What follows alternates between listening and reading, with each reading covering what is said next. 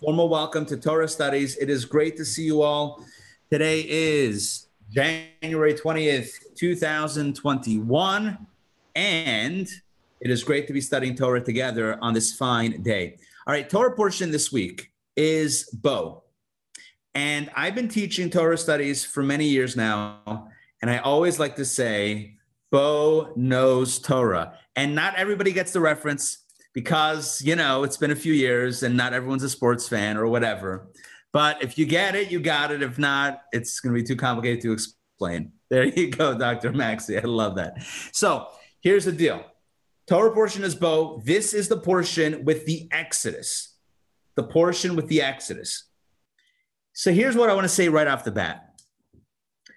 One thing that is so emblematic Judaism and and it's like you see this everywhere is a fierce commitment just a fierce unwavering hey paul good to see you um, is a fierce commitment to the notion of perpetuating what we're doing.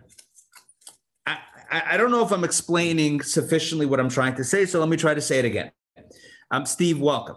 So here's what i want to say you know we live in um, in in the selfie generation, right? You know what the selfie generation is? Yes, you with me? One second. All right, for the grant. Yeah, you know the selfie generation, right? It's all about taking the pics, right? And, and I always think because I've because I uh, I saw I think once a cartoon about this, or maybe I just imagined what it would look like, and it seemed so real that I think I saw it. Either way, um, imagine Moses trying to get the Jewish people across the Red Sea when it split with smartphones. Can you imagine? Let's keep it moving. Egyptians are advancing.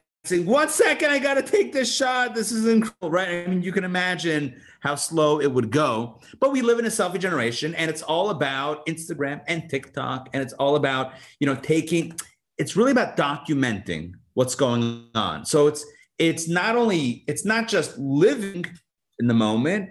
It's about documenting the moment for whatever. Is it posterity? It's probably not posterity. It's just about documenting the moment.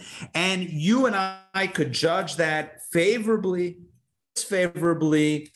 And that's not the point of why I'm bringing this up. I'm bringing this up for the simple reason that as you go through this Torah portion, and as really you go through many parts of Torah, you find that God, Hashem, is into selfies. Let me explain. Hold on, hold on. Let me explain.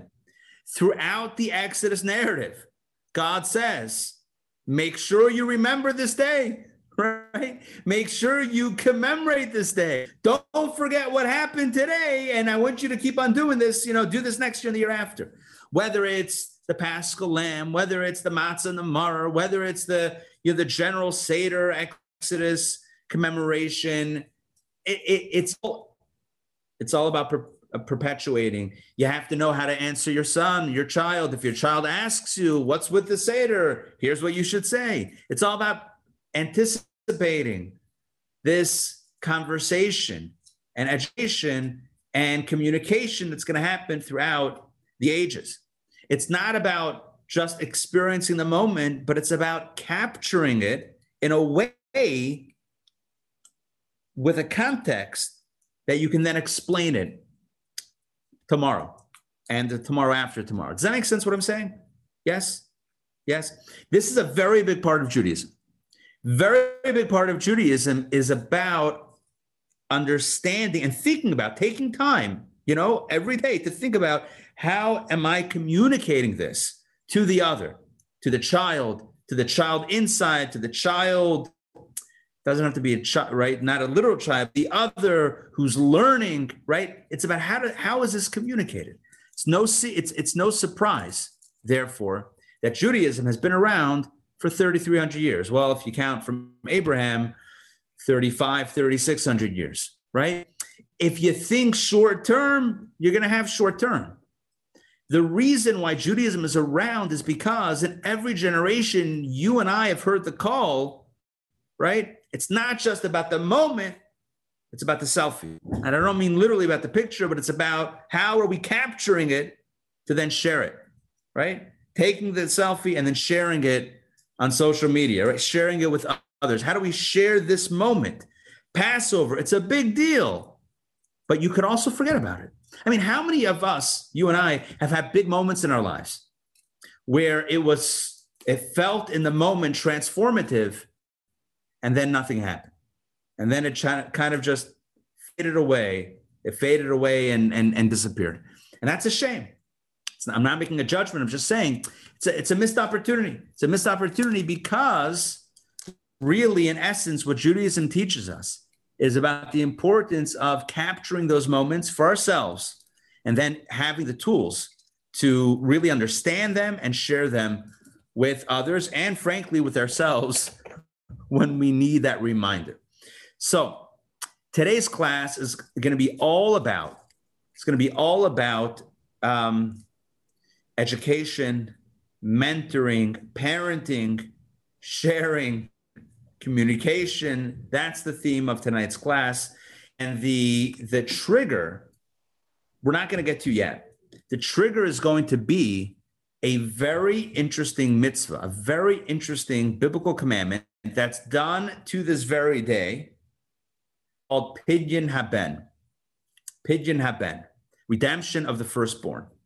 Okay, but before we get there, let me share some texts and let's let's explore the topic from side.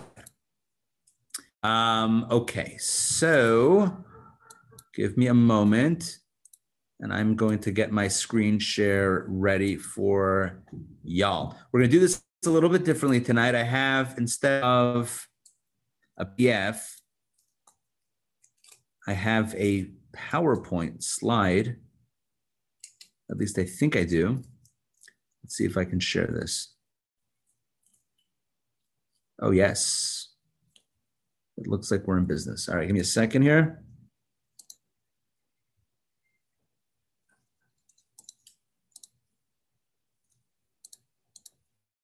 You guys are so patient. Look at you.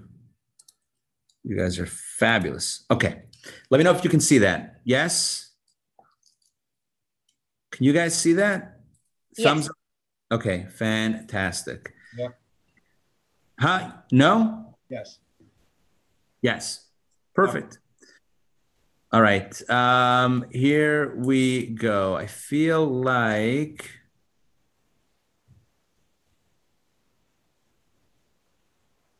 I think that's okay.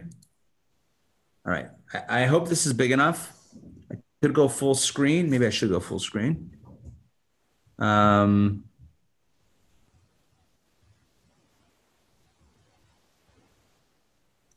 all right, let's get started. Um, a, a Torah portion is Bo, tending to God's children. Parenting isn't only about you, it's not only about parenting. Um, it is a class about education and mentoring and sharing. Let's begin. Sandrine, please read text one. This is a communication from God to Abraham explaining sorry, this is a, a message from God in the Torah explaining why God chose Abraham to make a covenant with. Take it away, please. I have known him because he instructed his children and his household after him that we should keep the way of God to perform righteousness and justice. Therefore, God will bring upon Abraham the blessing he spoke concerning him. So, this is what the Torah says about why God is choosing Abraham. Why, why is God choosing Abraham and choosing to communicate with him and making a covenant with him and blessing him and all that stuff? Why? Because take a look, he instructs his children and his household after him. Because Abraham is dedicated to education.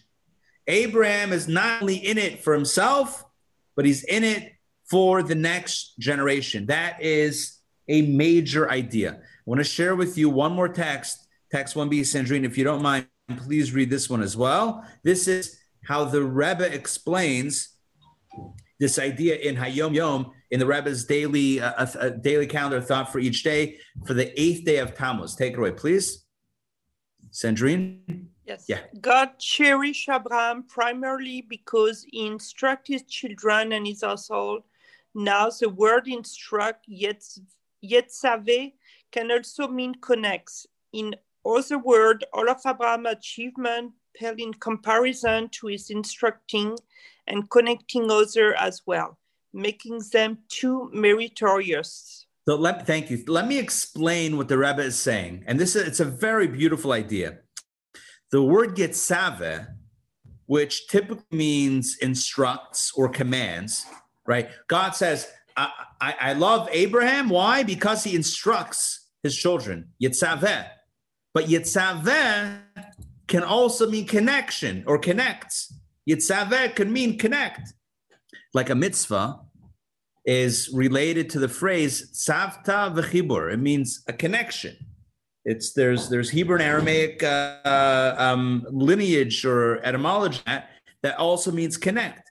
And so what this means is understood from a Hasidic perspective, is that Abraham doesn't only instruct his children and his household, but he connects his children and his household. And what that means is that he makes them also meritorious. It means that he doesn't only follow God for his own benefit.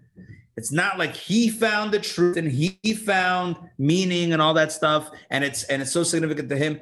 It's that he's also he also cares about the other. He also cares about the fact that the other should be blessed and benefited also with with with, with this connection with the experience of, of, of God, of monotheism, etc. So why Abraham? Because Abraham cares about his children, his family, his household, others, he cares about educating. One of the things that we know about Abraham is that Abraham had the Abraham and Sarah really they had the first B and B. I was about to say Airbnb, but that's something else. That's a for-profit. This was a non right? Abraham and Sarah had the Ashel. What's an Ashel? Achila, Shtia, and either Levia or Lina. They, they, it was a place where you could eat, drink, and also maybe also be married, but also a place to rest. And it was a place where you could go and relax and enjoy in the middle of the desert, open from all sides. And famously, I'm sure we all know this um, from the Talmud and the Medrash, and we've had many, many classes on this, um, maybe even recently, that Abraham and Sarah taught people about God when they ate and they drank and they thanked Abraham and Sarah. Oh, what a wonderful meal. Thank you, Abraham said. Don't thank us, thank God. And they said, Who's God? Who's Hashem? Oh, let me tell you about Hashem. And if the person was resistant, was hesitant, so Abraham would say, Well, if you don't want to thank God, then I'm going to be forced to give you the bill. And the bill is very expensive. If you think, right, if you think airport prices are high, oh boy, you haven't seen desert prices. Desert prices are even higher. Yeah. By the way, let's speak about airports for a second. I know I've done this before, spoken about this before, but when it comes to uh, to airports, right? So you can't bring in your water. So then they charge you four dollars for the water once you're in. I, I'm just saying that I don't know intend to be a racket, but it certainly has evolved to be a racket, right? You can't. I'm sorry, you can't bring in your sealed Lacroix because who knows how what got in there. Um, but we'll be happy to sell you one once you're in for a very large profit margin. So if that's if you think it's expensive in the airport and other places like that, in the ballpark, I know not in Atlanta. I've heard that in um, Mercedes Benz Arena the prices are are very low for food. That somebody told me that. Yes, is that correct? Am I? Can anybody? Um, yes. Okay. Yes. Right. yes. Correct. I, yeah, I've I've heard that, which is nice. So, but anyway, but outside of uh, of Atlanta and Mercedes Benz state um, um, Mercedes Benz uh, Stadium Arena, whatever it is, outside of that, typically you go to certain certain venues and things are very expensive. And the same is true in the desert. But that's how Abraham and Sarah rolled, and they did so. They were. It wasn't about the money; it was about the education. It was about teaching people because it wasn't only about them. And this is something I'm going to emphasize again and again and again in this class. Sharing is caring. If you have found meaning in something, or if, let me say this clearly, if something's meaningful to you, Abraham teaches us then you should be passionate about teaching it to someone else. If it's been meaningful in your life, then share the gift with something else, with, with some with someone else. That's the that's the Abrahamic model. That's why Hashem says, "I love this guy. I love Abraham. I love. I can't get enough of this guy. Why? Because he didn't just have an epiphany. He had an epiphany. He had a realization. He discovered me, and now the whole day he's sharing it with others. He can't. He.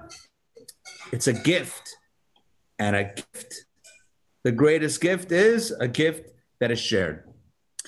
So, those of you that join me each day for daily power parsha at noon, also known as DPP.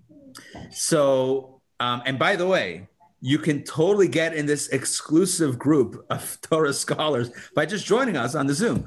Um, go to intownjewishacademy.org, our website, look for Daily Power Parsha. It's got the link right there. Join every day at 12.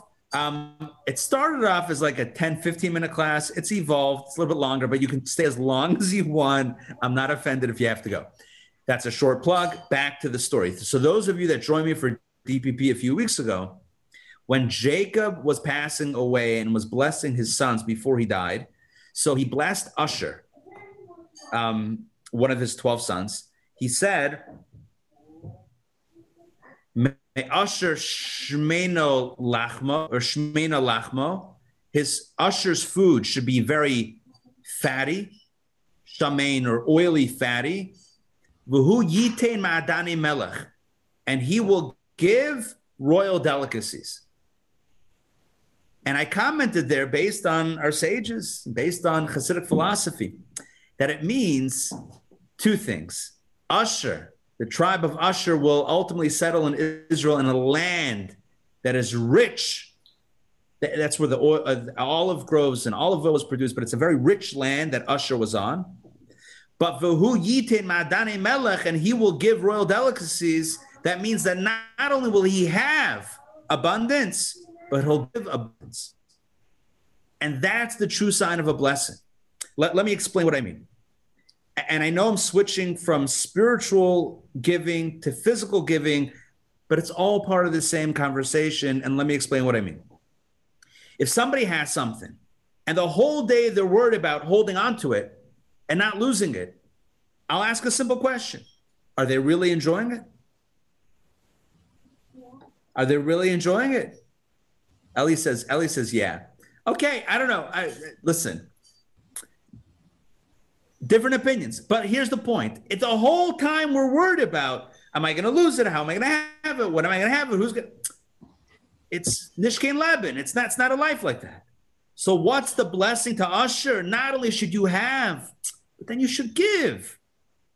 You should be. You should not right? You should be able to give and and and and have joy of seeing your royal delicacies enjoyed by others. That's another blessing. But the truth is it's not just another blessing it's how we really enjoy our own blessings by sharing them with others. This is now let me go back to the spiritual. This is what abraham avram avinu abraham our forefather and sarah his wife this is how what they represented they didn't just discover monotheism, Hashem, God, but they shared it with others. If it's true, it's real, if it's deep, we got to share. So, speaking of sharing, and speaking of educating, and speaking of parenting, so we need to continue with the next text. Text number two discusses the Jewish perspective on education. You're probably not surprised at this point by this. But I'm going to say something, and you'll be like, yeah, obviously. The latest studies in pedagogy, like the latest educational studies, corroborate what Judaism has taught for several thousand years. Again, not surprising, but you'll see it for yourself in the text. All right, I'm sharing my screen. And do you take questions in this format? We do, yes. Go ahead. Um, so Abraham had his tent set up in the crossroads of uh, caravans, and anybody who was coming in from any country, they would, uh, and they everybody knew that he and he was a wealthy guy, and he So, knowing what we know about Bedouin, they're kind of kleptomaniacal. So, and there's a lot of sometimes violence. I don't know back way back then, but I assume it was the world was much more violent than it is right now, and uh, no man's land. There were no police out in the desert. So, um, is there any Talmudic commentary on the danger that Abraham was placing himself into, or just did his powerful goodness and his big army uh, detract any uh, thief, potential thieves or or uh, Bedouin that would come in in his tent that he let in his house?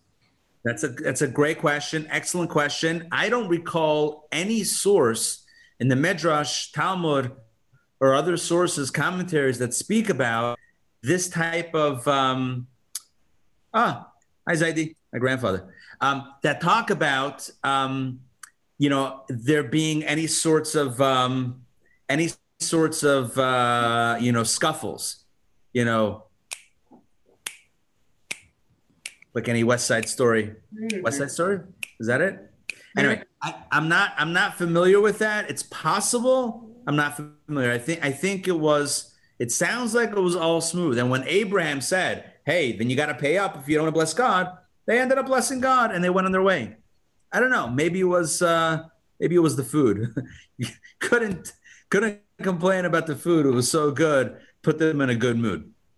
By the way, it also it's also a lesson, right? The way to a person's uh, heart is through their stomach. That's uh, that's the way it is sometimes.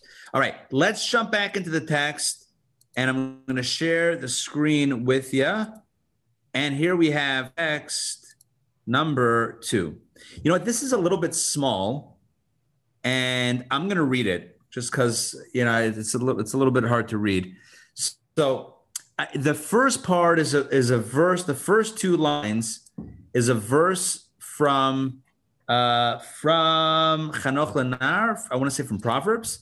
So it says like this: Train a child yeah, yeah, Proverbs. Train a child according to his way, even when he grows old, he will not turn away from it. And I know it's gen it's it's written with a he and his, but it's not gender specific. Basically, train a child according to their way, and then when they grow old, they're not going to depart from it. Take a look what the Malbim. Malbim's a commentary. Take a look what he says.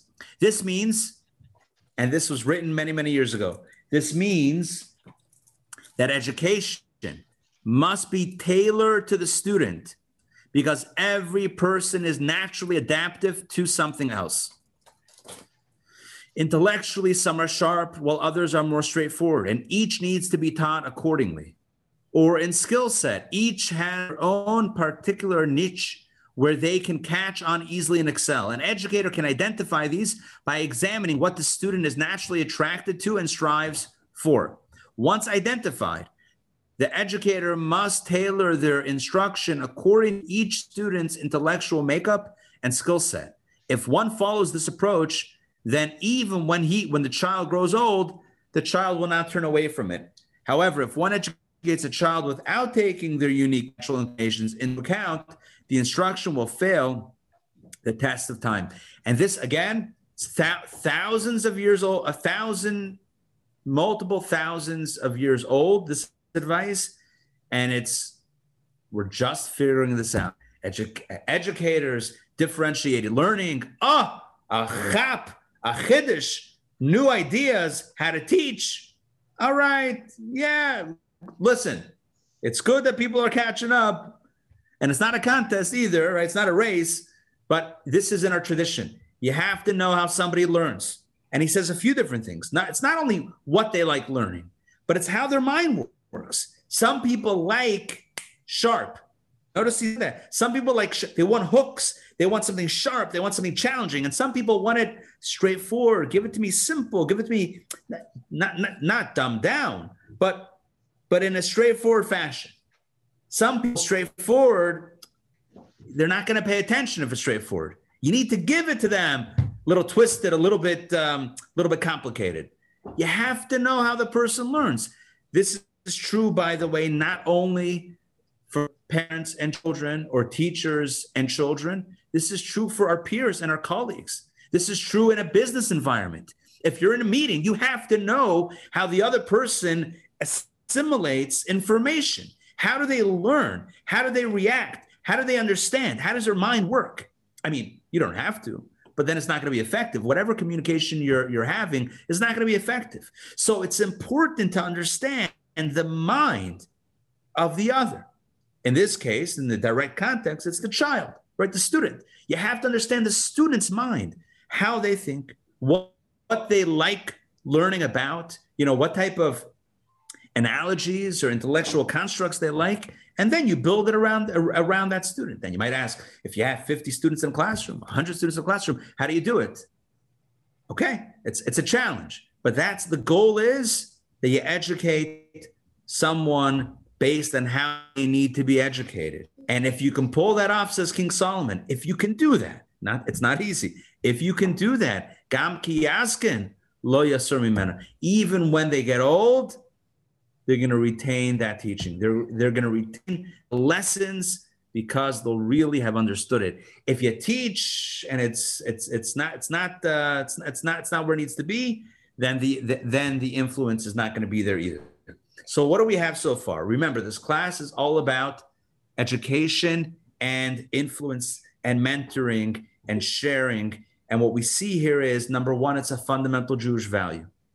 The first thing we know about God, why God loves Abraham is because Abraham's a teacher, Abraham's an educator. Abraham shares. Abraham has a blessing, and he says, "I gotta, I gotta pay it forward. I, I gotta. Sh- you'll have, you have no idea what I just discovered. I gotta share it with you."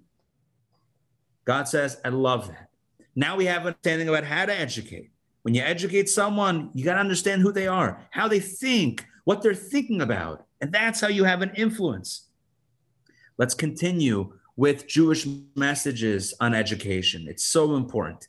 This, this may, every time I read this, every time I learn this, I'm always, it's like, it's like breathtaking. Let me share with you this, this next text, text number three and I think this one will be big enough that um, that we can ask to to read. Yeah, this looks good. Um, okay, let's ask Dr. Maxey. Can you please read text number three? This is from the fifth Chabad Rebbe, the Rebbe Rash, Rebbe Shalom Dov Ber just as putting on tefillin every day is a scriptural commandment incumbent on every Jew, regardless of whether he is a great Torah scholar or a simple person, so too it is an absolute obligation for every Jew to dedicate time every day to thinking about his children's education. One must do everything in their power, and indeed more than what is in their power to see to it that our children follow the path in which they are being guided. Thank you. And and, and I, I I'm not happy with the translation because it's not gender specific and it's not even his children. It's not even one's own children. It's about education. It's about thinking and it also says the translation, I don't know why it misses it out. In the original, it says if you can see the original, if you can read Yiddish, it's Yiddish. It's um, trachten jeder Tag. You have to think every day. A halbe Shah. A halbe Shah means a half of a, a half an hour, thirty minutes. Thirty minutes every day on thinking about education. Wegen dem Chinuch von Kinder. You have to think about the chinuch, the education of kinder, of children. It doesn't say your own children. It says children education. Just like it's a mitzvah. Let me just put all the pieces together here, right? Just like it's a mitzvah to wrap tefillin, it's a mitzvah to think about education for 30 minutes a day. How incredible is that? How incredible an idea is that? That that education is so important. It has to be a daily meditation, a daily thought put it on the calendar, block off time. You have a lunch. Uh, you know, you take 30 minutes for lunch. You have a dinner time. You have breakfast time. You have this time, that time, education time. Hey. Um, when you talk about like the class, you said like 20 people, 100. Yeah. I have 24 like people in my class. You have 24 in your class? Yeah. That's big. 22. It's great. Well, but now, but now we're not all together. Now we're separate. Okay, but I need a hug now. Okay. All right. Good. Excellent. Excellent listening. All right. There you go. Um, all right. So Ellie, case study right there. Ellie has 24 in this class, but they recently split their class so they could have more. Um, they got a teacher to divide the class so that they could have more individual, smaller classes. Okay. Getting back to the idea here. So let's put all the pieces together. Abraham was an educator. Um, education happens one to one. It happens. You got to know the student, know the person, know the one who you're communicating to. You got to know the ch- child. Literally or figuratively, you got to know the other person. You got to speak to. Education has to be intentional. 30 minutes a day. Think about how am I communicating? How am I giving this gift? to the other. And again, I want to say this. You're probably going to get annoyed that I keep on saying this. It's not only about a child, it's about anyone. It's about education in general. It's about sharing in general. 30 minutes a day. How am I sharing with others? What am I sharing of meaning with others? To think intentionally about this. When it comes to education, when it comes to chinuch, when it comes to education, there are guidelines in Judaism about education. Now, I, I want to turn to speak about literal education of children because that is certainly a very direct um, expression of the mitzvah and the Jewish ideal of education and, and, and communication and sharing and mentoring. So one of the most immediate applications is literally teaching children and educating children. Um, we were all children at some point in time, and we learned, all of us learned a lot when we were children. And we're all grateful to those that taught us, right? Parents, grandparents, teachers, right? Educators, mentors, friends, colleagues, etc., for teaching us and for helping us grow into the, the adults and the and, and the and the learner thinkers are. So here's some Jewish wisdom on education. And soon we're going to get to the mitzvah that is the key idea, the pidyon haben, the redemption of the firstborn, that is um, the key mitzvah that we're going to focus with the Torah portion. Okay, here we go. Take a look at text number four. Um, this is coming from, once again, the Malbim. We had the Malbim before, we have the Malbim again. Adinaka, please read text number four, if you will. Don't forget to unmute. I just asked you to unmute. Just okay, here link. we go. All right. Uh, one must begin educating their child from a very young age, training them to be wholesome. This training should include intellectual pursuits, proper behavior, and desirable character traits. It needs to begin early because whatever the child will be accustomed to from a young age will develop into strong habits and leave a great impression upon him or her for the rest of their lives. If the training begins at a later age, however, the habits will not become deeply embedded and with the passing years will eventually fade. Thank you. So this is this is a very important thing. It's that education begins at a very young age. Why does it begin at a very young age, or why should it begin ideally at a very young age? because the younger the child, in essence, the greater the impression. It's kind of like, um, I'll give an example from this is always the example that we learned when we were kids learning th- these ideas or young younger learning these ideas it was always presented like this have a young i don't know young tree right if it's growing a little bit crooked if it bends a little bit, it could it could cause devastation to that tree as it as it matures. When you have an older tree, if it bends a little bit or whatever, it's nishkaferlich. It's not it's not the end of the world. But a young tree, you know, even slightly off kilter, it could it, it, it could be devastating. And again, if it's not an exact or the best example, you get the idea. The, the younger it is, the more impressionable the, the more impact the impression is or has. Reminds me of a story that they tell about. Yeah, I've heard of quoting different rabbis, but a couple comes to the rabbi, uh, you know, a great tzaddik, and they say, you know, they and they bring their son, and they they bring their I don't know five year old son, and they say, Rabbi, have a meeting, and part of the conversation is about education. You know, when should we begin educating our, our child here about you know the ways of uh, of our tradition? And the rabbi says, Why did you wait so long to bring them in? Or maybe the child was four or three, and it was why did you wait so long to come in? What, whatever the age was, you know, you can you can adapt it at this point. It's not a precise story anyway. The point is, right? The point is that education at the youngest it begins at the youngest of ages. In fact, another text, I'm going to show it quickly and read it quickly myself. It's a very simple thing.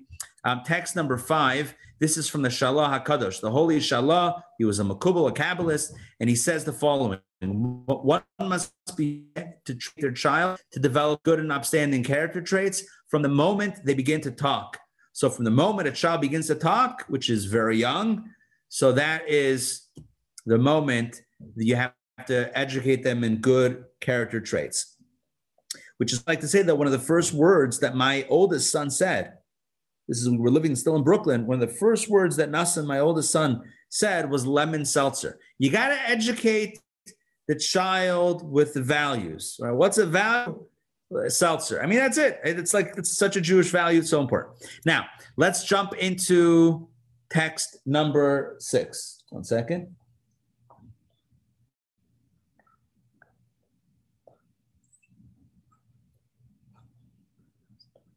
Oh, nice.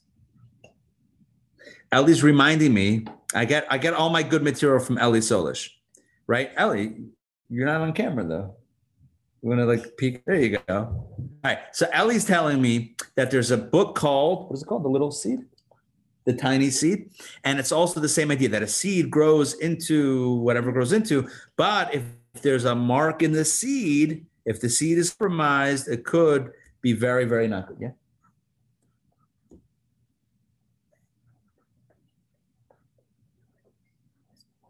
Yeah, it was a small seed and it still grew. Nice, cool. All right, we'll have to maybe we'll do a reading at some point. Um, we did the giving tree. Remember, we did we did an event on the giving tree. Some of you joined that. Okay, let's now go get back into the text and into some Jewish wisdom further on education. Take a look at text six. Remember, don't be concerned about about um, being gender specific. These are terms that sometimes are used interchangeably. Take a look at text number six. A father is responsible to educate his sons and daughters to observe all the commandments. Consequently, if he finds his child violating a commandment, he must ensure they stop and make sure they know that this is improper behavior. The above applies even to rabbinic edicts. So this tells us about chinuch, about education. So we we have ethics and values. And then we have about the mitzvot, about the, the Jewish obligations. Let's continue with the next text, text number seven. Oh, here we go. This is going to lead us into the mitzvah of the week. Take a look at text number seven. Oh, before before I read it, let me just share.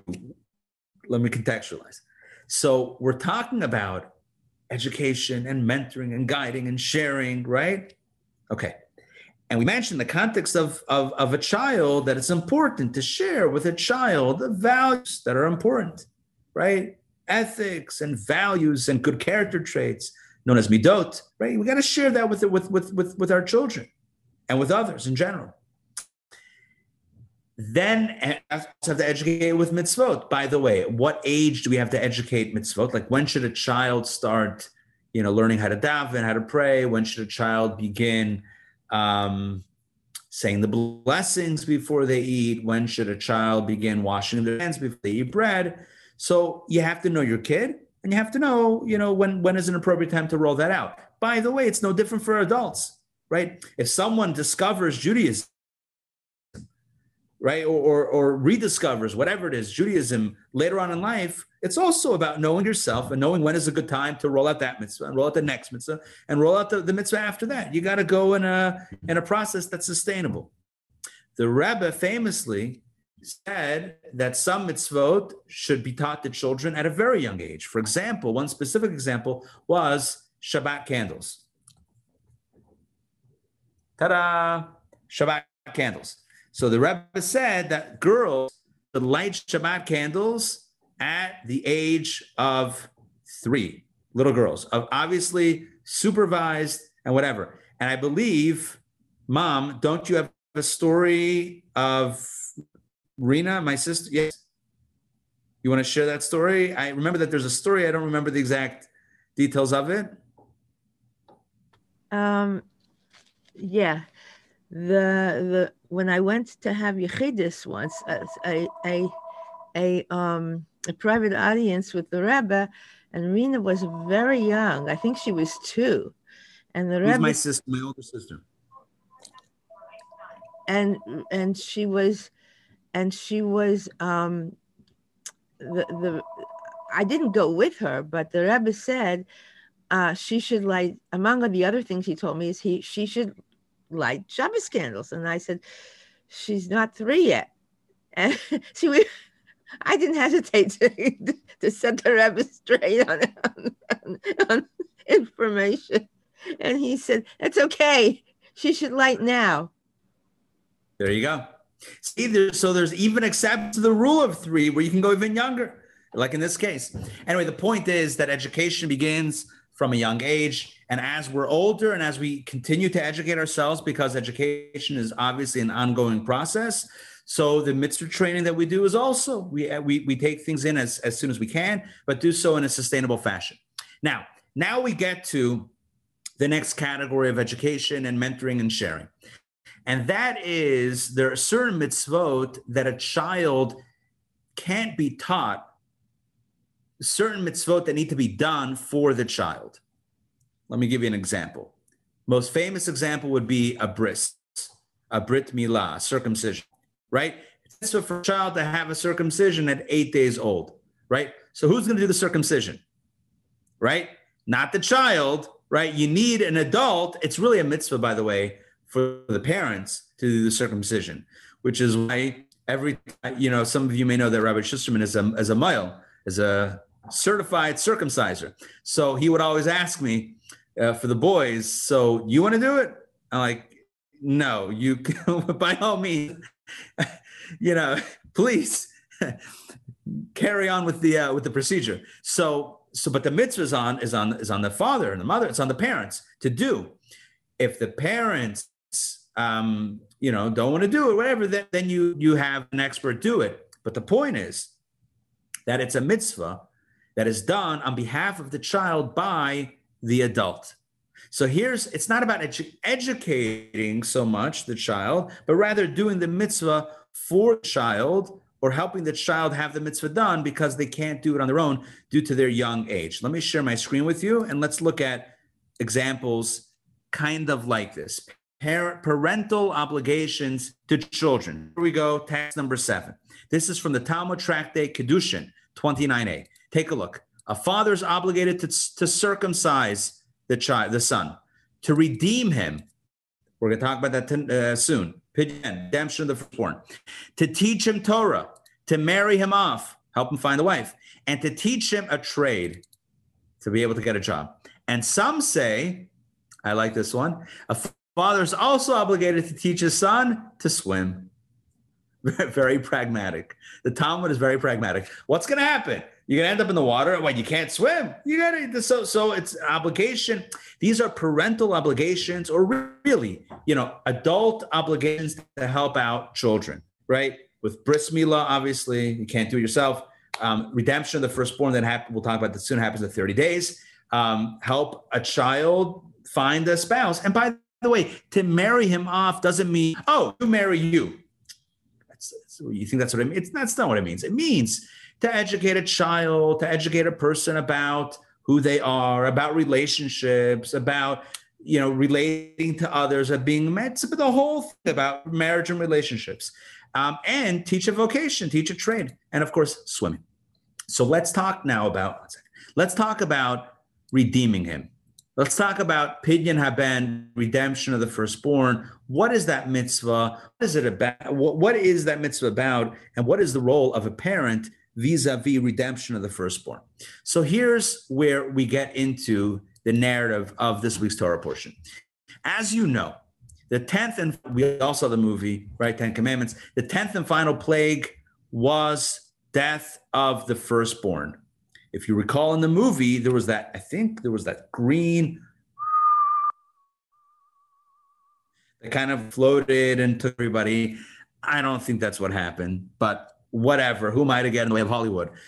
Bottom line is the last plague, the night of the Exodus, was death of the firstborn Egyptians.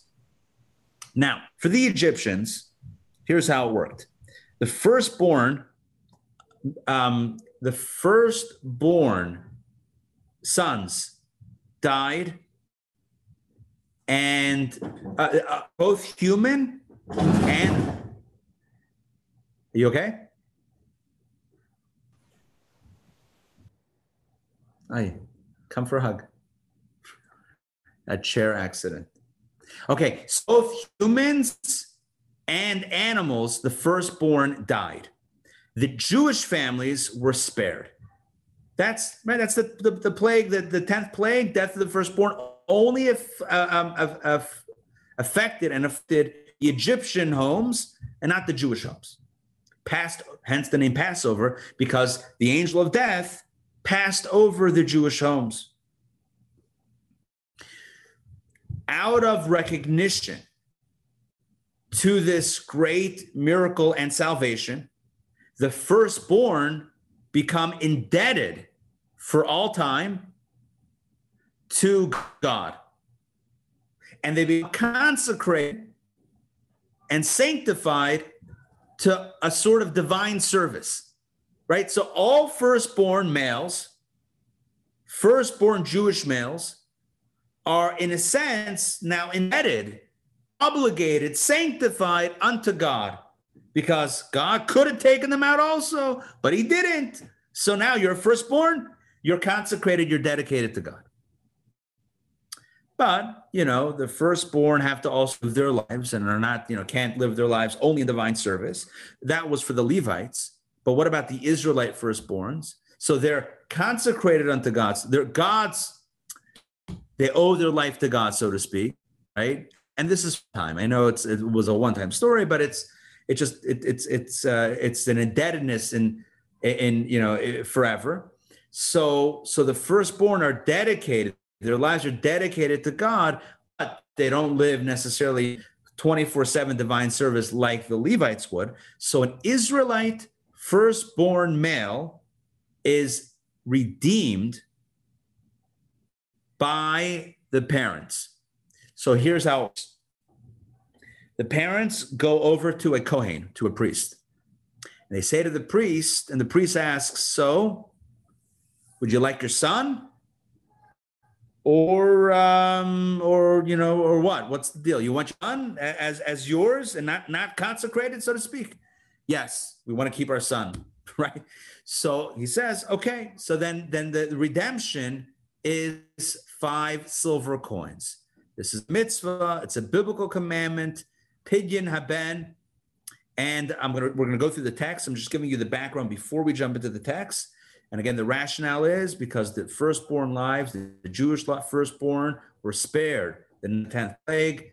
Therefore, for all time, the tenth, sorry, the firstborn are consecrated unto God to redeem them back into civilian life, so to speak, requires redeeming them by giving a Kohen five silver coins. Take a look by the way, this is done till today. We did it with Nassan, um, and and that's how it's done. But it's only done, of course, if the parents are not Kohanim or Levium from the tribe of Levi.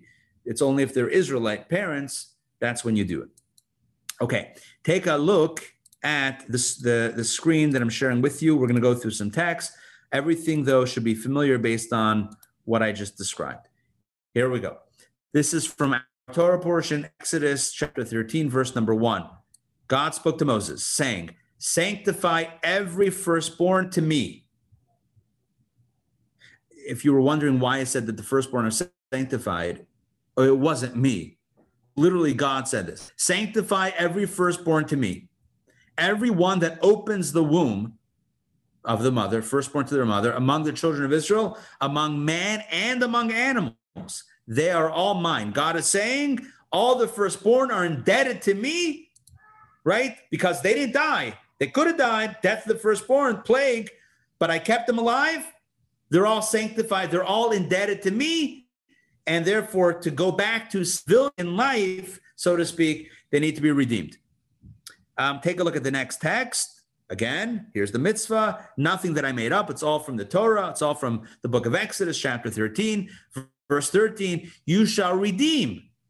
There you go. Where we've been using. You shall redeem. That means through money. Every firstborn donkey with a lamb. And if you do not redeem it, you shall decapitate it. And every first, that's the animal. And every firstborn of man among your sons you shall redeem with money. So when it comes to the animal, let me explain. The firstborn animal you would bring as a sacrifice. It would be consecrated to God. But if it was a firstborn donkey, you don't bring a donkey in the temple. Are you with me on that? Because a donkey is not a kosher animal. So what do you do? Here you have an animal that should be consecrated. You have an animal that should be sanctified, but you can't bring it as an offering. So what do you do with the donkey? You switch it with a lamb. You redeem it with a lamb. So you say, all right, I got a firstborn donkey. Can't bring that. Let me switch it, replace it with a lamb, and I'll bring the lamb in its place to the temple. That's what you do with the animals. But what do you do with your child? You don't switch it with another child. What do you do with a child? You redeem it from the with by, by giving the Kohen five silver coins. Here we go. Maimonides codifies it right here. By a biblical positive command. In other words, it's a positive command like eating matzah on Passover, like hearing shofar on Rosh Hashanah. It's a Torah commandment. It's one of the 613 mitzvot. Each Israelite, that's important, again, not a Kohen or a Levi, each Israelite must redeem his son, the firstborn of an Israel mother. As the verse states, every firstborn belongs to me. And it is written, You shall have the firstborn of man redeemed. This duty is applicable everywhere not only in Israel, but everywhere and at all times, not only in the times of the temple. For what price does he redeem the firstborn son? For five shekels, five silver coins, as the verse states. The redemption price for the child of one month is the equivalent of five shekels. That is also a biblical verse. So what's the point? As Maimonides says, and Maimonides is not making this up, it's all based on the Torah by the way, that last verse about five shekels is coming from the book of Numbers. So it says there, it gives more details about this mitzvah, pidyon ben. The bottom line is if you have an Israelite father and an Israelite mother and their firstborn child born not through C section, but born through, um, I guess, um, uh, a more typical birth, but not a C section. So that child is considered to be the firstborn that needs to be redeemed through this process of giving the Kohen five shekels. It doesn't have to be shekels, it can be five silver coins, and it's done till this day. In fact, I recently went to a Pidyon Haben. Do you know who had a Pidyon, who did a Pidyon Haben recently? This was right before the shutdown. It was Shelbel and Levi, Rabbi Schusterman's daughter and son-in-law, right? Shelbel and Levi, they had a firstborn son. Shelbel is an Israelite woman, and Levi is an Israelite man, and their firstborn child. There you go. So hence the mitzvah of Pidyon Haben. So there was a small ceremony. Again, it was right before the shutdown.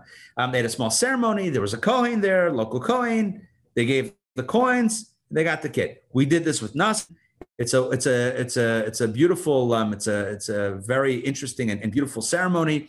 It takes very quick. It's a quick financial transaction, and you get to keep your kid. By the way, by the way, part of the nusach, part of the language is the Kohen asks, "So what would you rather?" Ask the father, "What would you rather, the kid or the coins?"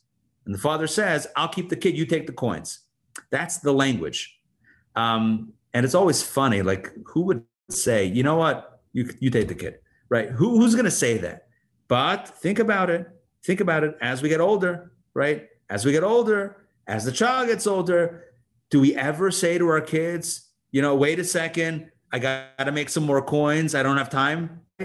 Is that possible? Is it possible that we might, you know, tell our kids to wait while we're on a business call? And I'm not saying there's never a place for that, but sometimes we do take the coins before the kid, and we have to be careful to prioritize and keep active always. It's That's why the mitzvah is not recommended for two year olds.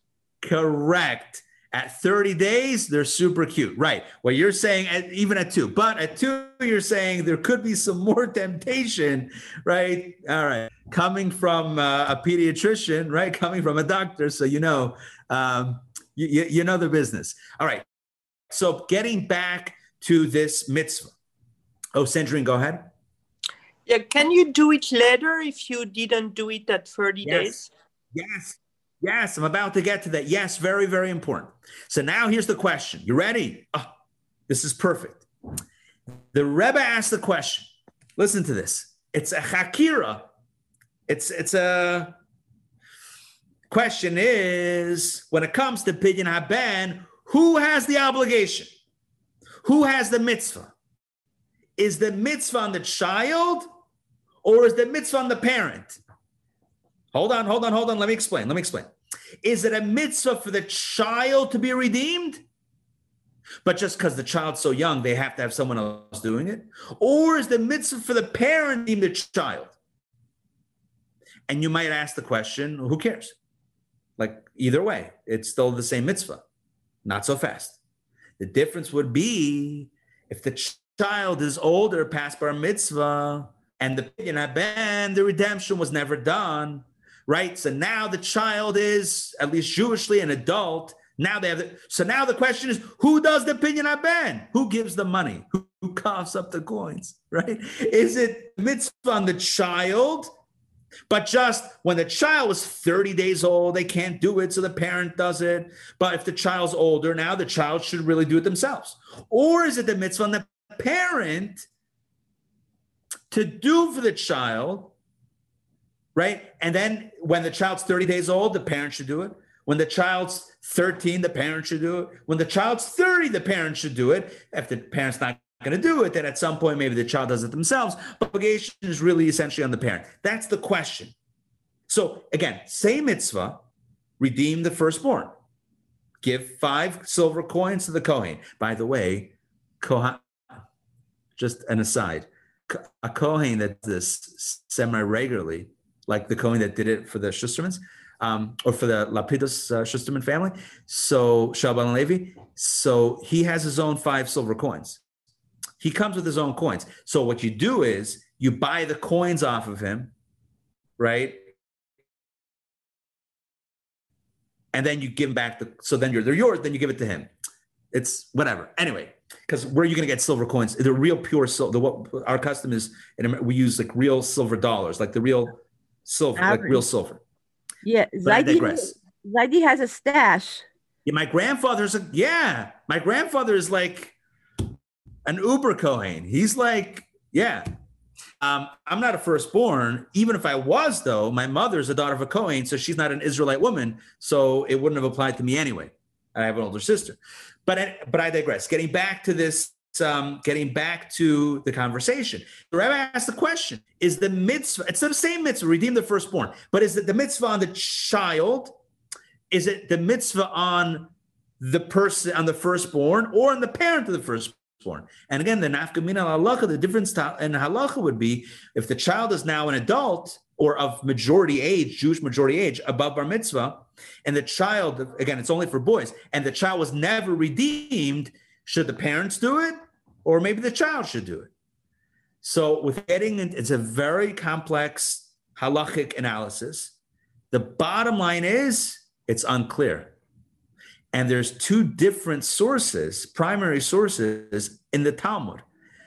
One in Babylonian Talmud and one in the Jerusalem Talmud. Now, I don't have time to get into the difference, but or, or to elaborate on it, but there are two versions of the Talmud that were written and, and studied. One is one was from the from the academies of Babylonia, Bavel, and one from the Jerusalem, from the Israel Israeli Academy. So there's the Babylonian Talmud, Talmud Bavli, and Talmud Yerushalmi, the Jerusalem Talmud. Each Talmud different perspective. The Jerusalem Talmud says It's the child's obligation. The child's obligation. So if the child is, uh, um, if the child is now bar mitzvah, so so when the child's only 30 days, it's their obligation, but they can't do it. So you got to do it for them, but it's their obligation. But if they're older now, let them do it. It's their mitzvah. The Babylonian Talmud, and we pretty much follow the Babylonian Talmud, the Babylonian says, no. It's the obligation is on the parent. So whether they're 30 days old, whether they're 30 years old, if the parent can do it, the parent should do it for the child. It's an obligation for the child. And this brings us back to the notion of education. A parent is a parent whether the child is 30 days old or 30 years old. We have a responsibility for the other, whether they're little or whether they're older. And it's not just for our own biological children, it's true for us vis a vis children, vis a vis colleagues and peers, and those even older than us. It's our obligation education and mentoring and guidance never there's never an expiration date. Like the babylonian talmud says there's never an expiration date on the mitzvah of pidyon haben. It's not like well the kid's older than 30 days we missed the boat. There's no missing the boat. It's never too late to give the gift of this mitzvah and to hook up a coin with five coins. It's never too late to give the gift of education to, to share the gifts of Torah, of good character, midot, of, of, of the mitzvot with someone else or with ourselves, frankly. And so I, I want to take this moment and, and a very quick moment to self-reflect on what on what we all do together. You know, Intown Jewish Academy is all about adult Jewish learning. And there are many academies, certainly for children to learn Torah, to study Torah. Um, one second. I see in the chat, let me put this publicly. Somebody's asking how to spell the mitzvah. I'm going to write in all caps. Why? I don't know. Pidyon haben. I'm like shouting it now. Pidya, pid, or actually pid yon. Haben. So getting back to what I was saying, there are many wonderful institutions for children's edu- Jewish education. Many, countless. Right? Shivot, day schools and Sunday schools and Hebrew school. Eh, there's, there's, there's no end. But a place adults can gather to study Torah, not at 30 days old, but at 30 years old, at 40 years old, 50 years old, 60 years old, 70 years old, 80 years old, to study Torah and, and, and to be inspired with good character traits. I think, and I know I'm Negebadav, I know I'm, I'm partial to this, but I think it's a very special thing. It's a, it's a very special thing that we have, a very special opportunity that we have to continue lifelong learning. So, so we started with Abraham. We're going to end with Abraham. Abraham was all about education. And God loved Abraham because of education, because Abraham discovered and Abraham couldn't wait to share. That's why God Abraham. We too are meant to be sharers. If you found something that's meaningful to you, share it with someone else. And it's not just with kids, it's not just with students, it's with anybody. Abram and Sarah didn't just invite kids into the tent or their own family, their own household. They invited strangers. They invited Bedouins or whatever. They invited strangers, adults fed them, and educated them. This is our calling. The mission has never changed. It might be 3,600 years old, but really it's brand new today. And our mission is if you're inspired, share the inspiration with somebody else, right? Share the mitzvah, share the redemption. What I mean by that is if you're liberated by an idea, if an idea lifts you outside of the things that, that constrain you, the thing hold you down. If something was a breath of fresh air to you, share that redemption, that pidyon, share that opportunity with somebody else. We'll I'll formally close out the class and then we'll take questions. Those that have to go, you can uh, feel free to, to sign off in just a moment. So, in summation, we learned tonight about this beautiful mitzvah of redeeming the firstborn. And we learned about the connection between this week's Torah portion, Exodus, that was preceded by the 10th and final plague, when the Egyptian firstborn died, and how the Jewish firstborn boys are forever indebted to God for being saved, and how to uh, uh, an Israelite firstborn son to bring to allow them to live a normal life, a, a, a mundane life, so to speak, right? Nothing mundane, but but just an ordinary life, not consecrated unto God, requires this redemption.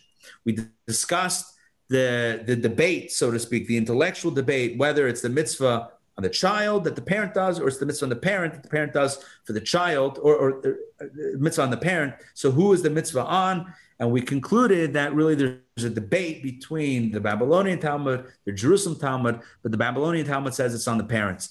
And from and, and which means that even if the child is an adult, it's still the parent's obligation. And this brought us back to the wonderful notion of lifelong education and how always responsible for the gifts. It's never an opportunity. We should never relieve ourselves of the duty of sharing with others by saying, well, they're old enough, let them figure it out.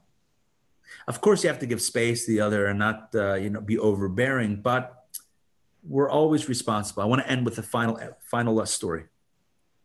And the Rebbe spoke about this with tears. Rebbe said, people sometimes say, you know, when when we have when we hear these messages, who am I to get involved in someone else's private life, right? So someone else they they do want to learn they don't want to learn they do want to learn more about their judaism they don't. It's their business. I'm not going to push anything on them right? Maybe you're thinking i'm going to sharing an insight on the torah portion to a friend unsolicited. That's too pushy church and state you got to keep things separate i'm a friend but i'm not going to push you know uh, spiritual values the rebbe said we live in a world in which there are so many challenges so many issues. The world is burning. The world is on fire, not in a good way, in a, in a negative way. So, what would happen if God at a neighbor's house, forbid, if a neighbor's house was on fire? Would you say it's not my business? It's not my business. Who am I to get involved with? Of course you wouldn't. You would do whatever you could to rescue them, to save them, to help them. So, how much more so when it's not just physical challenges, but it's spiritual, it's emotional, it's psychological, it's everything. So many challenges in the world, and Torah is, is such a healing salve. Torah is, is, is medicine for the soul, it's medicine for the mind, it's medicine for the heart, it's medicine for the entire body. How much more so should we not excuse ourselves by saying, Not my business, don't push it, be a mensch, but share if something was meaningful to you, give that gift to someone else. Thank you very much for joining me tonight for Torah studies. I hope this resonated with you. If it did, please share. please share it with somebody else. And of course, thank you, thank you. And of course, um, don't a, a few quick announcements. So next week we are starting our new course, Journey of the Soul. It talks about life, death, the afterlife, reincarnation, souls, and the, the journey of the soul. So please join us for that. It begins Tuesday night on Zoom or Thursday in person. You can join either, you can join both. If you join Tuesday and then Thursday, I'll ask you to teach the Thursday class. I'm kidding. I'll still teach it. Um, but you're going to enjoy. We've done other courses on this topic before. This is brand new and it's a it's uh it's it's look some of the topic if you've taken courses taught by me on this topic before some of that content you have heard before but a lot of it will be new ideas new perspectives new formulations of the ideas so I encourage you even if um thank you steve. Even if you have studied this with me before you don't want to miss this. And um, the course is also being dedicated by dr maxey in honor of her father who just uh, recently passed away. So um, thank you for that. And uh, we know that it's going to be a true and meaningful tribute. All right. Any questions or comments? Please yes. jump in. Rabbi? Yes. Yeah. Okay. This is Yaakov. Hi, everybody. I can see y'all. Y'all just can't see. Um, so I am the first, I am the oldest male in my family of five, but I'm not the firstborn. The firstborn was a preemie who came out of the womb. Two days later, he passed away. So I understand that I am not the firstborn. I understand that there is no pidyon haben for me. Um, my question is, Right. my question is, what is the do we have a spiritual lineage and is there a special um, spiritual lineage for the firstborn because uh, jacob fought like hell to get it and uh, a couple others fought like heck to get it and uh, it seems like there is something to it other than hey if you don't give me five coins then uh, you know i'm going to kill you so uh, you know what what is the spiritual um, ramifications of being the the firstborn Excellent question. So first of all, you you thank you for sharing that. Number one, um, I will say, yeah, to, to clarify what you you, you are. It's it's the firstborn in this context is defined as the opener of the womb. I mean, that's literally the translation. I don't know if it works in English, but Peter rechem means the one who that in the womb of the mother, the firstborn um, from the womb of the mother. Um, so yeah, so that wouldn't in in in in in your in your family, so that wouldn't apply to you. Um, but there is a significance to firstborn. So I, I look, I, I don't know that I'm qualified to say, you know, in this case, um, can I see souls and, and tell you, you know, the, the, the spiritual energy of, of the firstborn son is or isn't. I, I know that I'm qualified to do that, but you are right in what you're suggesting that there is something about the firstborn that does have a certain significant energy. We do see that with Jacob and Esau. Jacob tried to get that blessing and he bought, you know, he bites the blessing. There's something special about it in Jewish law of inheritance. The firstborn gets a double portion of inheritance, at least in biblical law. So contact your uh, your legal, you know, for any other details. But there's something, there's so, cer- certainly something about that on a practical level, and that is um, that is a reflection of a spiritual value as well. There is a spiritual value in the firstborn. I will say to to maybe clarify that a drop. Um, and once we get spiritual, then it's not as important about firstborn son versus daughter. It's just in general the first. So just along those lines. In general, the first is very important. How we begin has a lot of energy. Like I said before, and like Ellie said before about the seed. You know, how the seed originally germinates makes a big impression. You scratch the seed, it's gonna do some damage to that tree, as opposed to if you scratch the bark a little bit, you know, it's not gonna have a lot of bite. So all, all puns intended. One second, Ellie wants to clarify more. Yes?